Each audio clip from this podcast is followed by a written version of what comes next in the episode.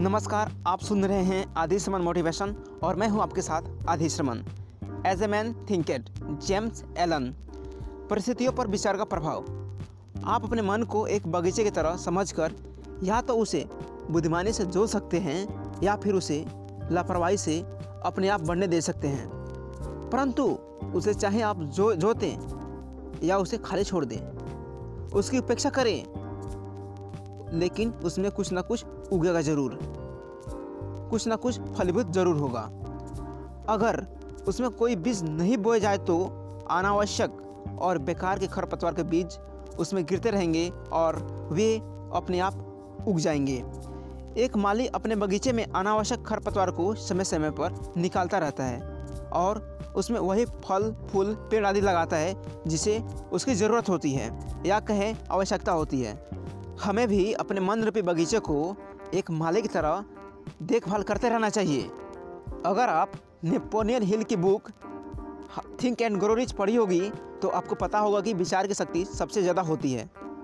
आज आप जिस भी स्थिति में हैं, वे सब आपके सत्ता के नियमों के कारण ही है। आपको इस जगह पर आपके विचार ही लेकर के आए हैं। जब तक आप यह विश्वास करते रहोगे कि आप बाहरी परिस्थितियों द्वारा प्रभावित होने वाले प्राणी हो, तब तक आप परिस्थितियों की मार खाते रहोगे। लेकिन जब आपको यह अनुभव होगा कि आप रचनात्मक शक्ति हो और उस छिपी हुई भूमि और बीज जिसमें परिस्थितियाँ पनपती है, पर अपना अधिकार जमा सकते हो, तब आप सही मायने में अपने स्वामी बन जाते हो। आत्म परीक्षण और आत्म संयम का अभ्यास करने वाले सभी लोग यह जानते हैं कि परिस्थितियाँ विचारों से ही उत्पन्न होती है। उन्होंने यह देखा है कि परिस्थितियों का फेरबदल, उनकी मानसिक स्थिति में फेरबदल के सीधा समानुपाती होता है।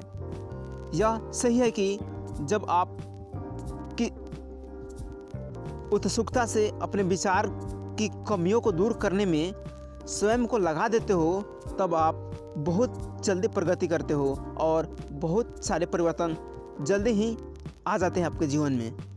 हर विचार रूपी बीज जिसे मन में विचारों के माध्यम से बोया जाता है। वह अच्छी उपज देगा। देर सवेर किसी न किसी कार्य के रूप में फलता फूलता है। वह उसमें परिस्थिति रूपी फल अवश्य लगते हैं। अच्छे विचार अपने अनुरूप अच्छे फल लेकर आते हैं और बुरे विचार अपने अनुरूप बुरे फल लेकर के आते हैं। याद रखें, आप वही काटोगे जो आप बोओगे। इस ऑडियो में बस इतना ही। मिलते हैं आपसे दूसरे ऑडियो में। तब तक के लिए बाय बाय थैंक यू आप लाइक और कमेंट करना ना भूलें।